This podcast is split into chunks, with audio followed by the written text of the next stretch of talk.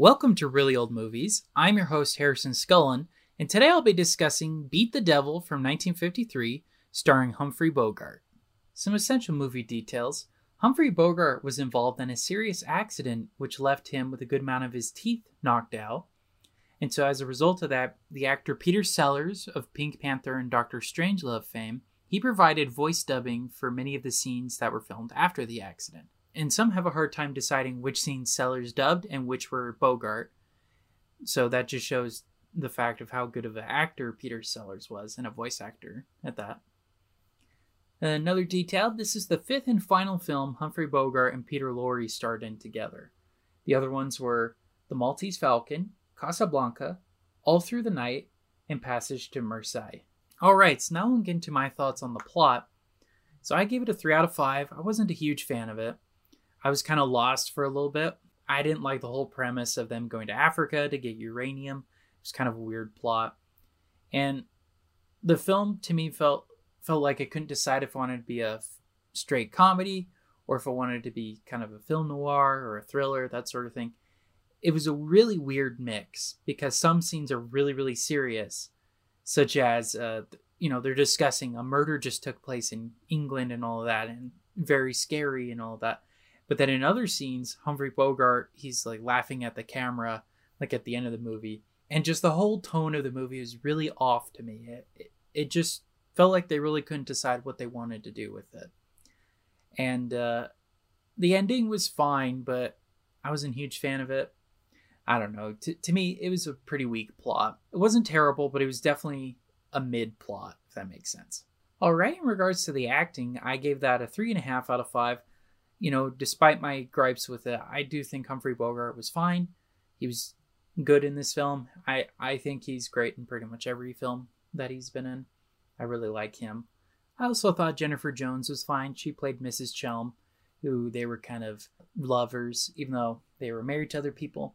I thought it was fine. They were fine together, had a pretty good chemistry. The bad guys, though, I couldn't take them seriously at all. They kind of felt like the Three Stooges um, which is really sad because I really like Peter Lorre. He could be a really intense villain, like in M. And despite the point, you know, I, I was disappointed with that.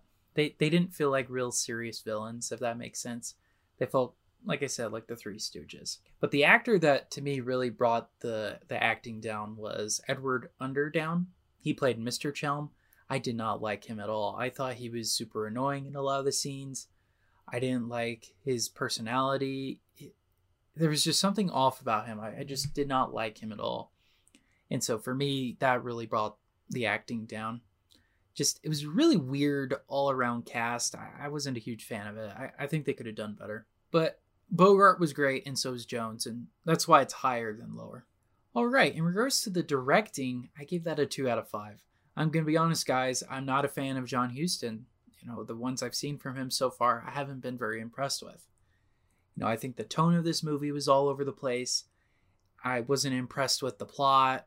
The acting was okay, but not great. It, it just felt too much of a comedy, but it was filmed and displayed and advertised, it seems, as kind of like a film noir. Now, I haven't seen the trailer for it, but when you look at the poster, I don't think comedy when I see it.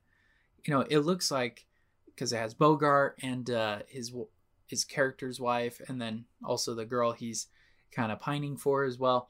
It, it just felt off. It did not feel like what it was intended to be. It, it felt like they were trying to make a comedy but they advertised as a film noir. It was kind of weird. So i kind of blame john huston for that. It's supposedly it's supposed to be one of the first campy films that were kind of prevalent in the 60s i'm not a huge fan of campy films. I think a lot of them are a little overdone, a little all over the place. Now, I do like, uh, for example, the Batman TV series. I think that's fine, but to me, this just felt a little off. It it didn't feel like it was fully committed as a comedy or as a film noir. It just felt kind of stuck in the middle, and I wish they could figure out what they were trying to do with it. All right. So my thoughts on the cinematography and special effects, I gave it a three out of five. I thought it was fine, nothing spectacular, but nothing terrible either. Uh, I like the boat set. That was pretty cool. Uh, but that's about it. Nothing really, really special about it. I will say uh, the choice of using Italy as a backdrop was really, really smart. I thought it looked really pretty in that aspect. Um, but other than that, it was just it was just average. It was fine. All right, in regards to the music, I gave that a 2 out of 5. I was not a fan of it. I thought it was pretty lackluster in some scenes. and other scenes, it was really comical, did not fit in with the mood of the scene. Such as there's one scene where the captain is shouting and all that. He's super drunk, and they're playing this like xylophone kind of comedic music. It was so weird to me. I, I was not a fan of it. it's just like I mentioned with the cinematography and with the plot, it just felt weird. It did not feel like they had the proper tone down for this movie, which is sad. I, I think there was a lot of potential there, especially with, you know, Humphrey Bogart, Peter Lorre, you know, great actors, but it, was it was pretty disappointing. All right, so tallying that all up, that brings my Letterboxd score to a 2.7 out of 5, which I'll be rounding to a, a very low 3 out of 5. So would I recommend this movie? Uh, not really. I think it's too weirdly toned. I wasn't impressed. I'll be honest, I haven't been impressed with John Huston so far.